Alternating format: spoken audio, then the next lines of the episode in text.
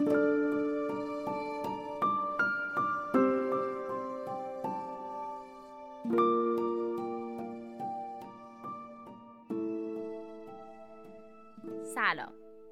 امروز قرار کتاب ربات جنگلی نوشته پیتر براون که خانم آنایتا حضرتی ترجمهش کرده رو بخون. این کتاب رو انتشارات پرتغال منتشر کرده امیدوارم که دوست داشته باشید. فصل یک اقیانوس. داستان ما از وسط اقیانوس شروع میشه. با باد و بارون و رد و برق و موجهای آنچنانی. طوفان خشمگین توی سیاهی شب میخروشید. وسط اون همه جوش و خروش یک کشتی باری در حال غرق شدن بود. کشتی رفت پایین و پایین و پایین تر تا اینکه رسید به کف اقیانوس.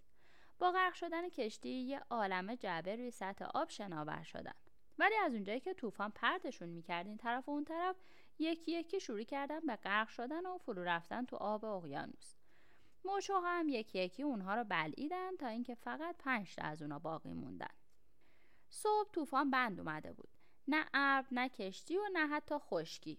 هیچ چیزی دیده نمی‌شد. تنها چیزی که به چشم می‌خورد آب آرام بود و پنجبه که روی سطح آب خیلی کند و وارفته شناور بودند روزها گذشت تا اینکه لکه سبز توی افق پیدا شد.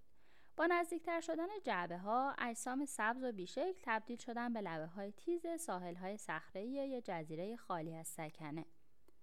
اولین جعبه که سوار یک موج پرسرعت بود با چنان قدرتی به صخره ها خورد که توی یک چشم هم زدن از هم پاشید و درب و داغان شد. راستی دوست خواننده من تا الان بهت نگفته بودم که توی هر کدوم از اون جعبه ها یه ربات نوع نو قرار داشت که خیلی خوب بسته بندی شده بود. در واقع اون کشتی باری تا قبل از اینکه توی طوفان گیر بیفته قرار بود صدها ربات رو به جای ببره.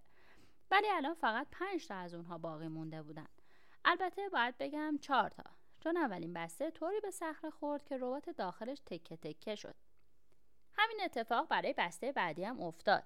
خورد به صخره و رباتی که داخلش بود شکست و تکهاش به همه جا پرت شد. و خلاصه پاها و بدنه ربات از لبه صحرای جزیره آویزان شده بودند.